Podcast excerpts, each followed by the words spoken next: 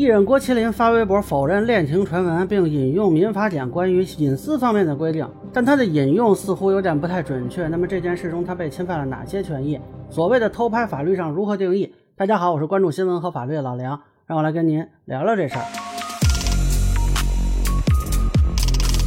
呃，要不是他发微博呢，我都不知道他被偷拍这事儿啊。那我发现他是引用了民法典聊隐私权。然后呢，我还专门去看了一下网上传播的那个视频，啊，这事儿呢其实也挺有意思的啊。现在很多人动不动就愿意引用一下民法典嘛，显得自己说话比较有理。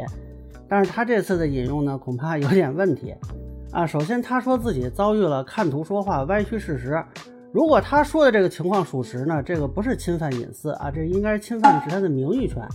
得亏他前面有这几句什么看图说话之类的。不然，如果光说是侵犯隐私权，大家会以为说这个事儿是真的。那么我看他现在网上流传的这个视频，主要是在公众场所拍摄的，而且呢，一般都是一些关于这个他的正常的个人的外貌啊什么的。呃，这个我觉得暂时还不能确定是隐私啊，当然也不能完全排除。但是我觉得可能，如果说他去起诉，需要他进一步举证论证。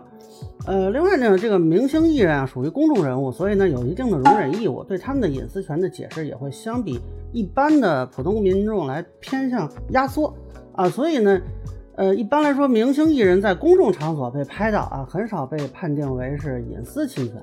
啊，除非是一些比较特殊的公众场所，比如说医院啊，因为他的健康情况还是一个隐私嘛。那么我们现在看很多人在讨论说这个偷拍的问题啊，有人说偷拍就是犯法的，呃，这个叫法不太一样啊。一般来说，中性点呢，管这个叫隐蔽拍摄。这个行为通常是被认为侵犯到了肖像权，就是你在地铁里看到一个姑娘长得好看啊，你就偷偷给拍下来了啊，人家是可以以这个侵犯肖像权为由要求你删除，或者说。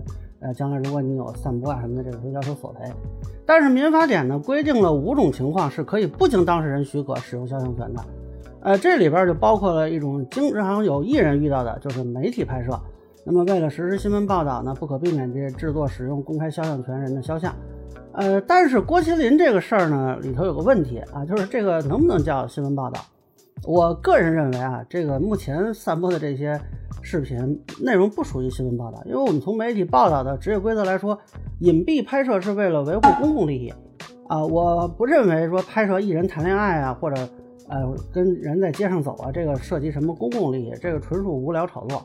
退一步讲，我们就算认为说郭麒麟的谈恋爱是一个什么了不起的公共事务啊，可能影响到他 什么别人的安全还是怎么着的，他这个采访也不合格啊。你要说真说是新闻报道。首先就要确定事实，有两个以上不同的相关信源，你有没有，对吧？最起码你当时拍到这俩人，你后续你也要核实啊，你可以上去问嘛，对吧？完事儿你是不是还得跟经纪公司核实？这人到底谁呀？那么这是最起码的一个采访流程，都没有采访，你算什么新闻报道呢？所以就这个事儿看呢，郭麒麟他主要是被侵犯的应该是肖像权啊，如果他所述属实呢，又应该是名誉权。呃，倒是隐私权，我觉得可能有点够不上。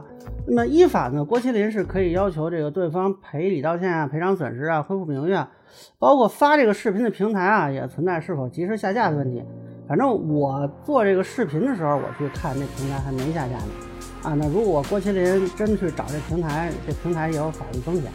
以上呢就是我对这个郭麒麟在维权过程中引用民法典这个内容的一个分析吧。个人浅咱们说了，欢迎不同意见小伙伴评论区、弹幕里留言中觉得说还是点意思，您可以关注我的账号老梁不郁闷，我会继续分享更多关于新闻和法律的观点。谢谢大家。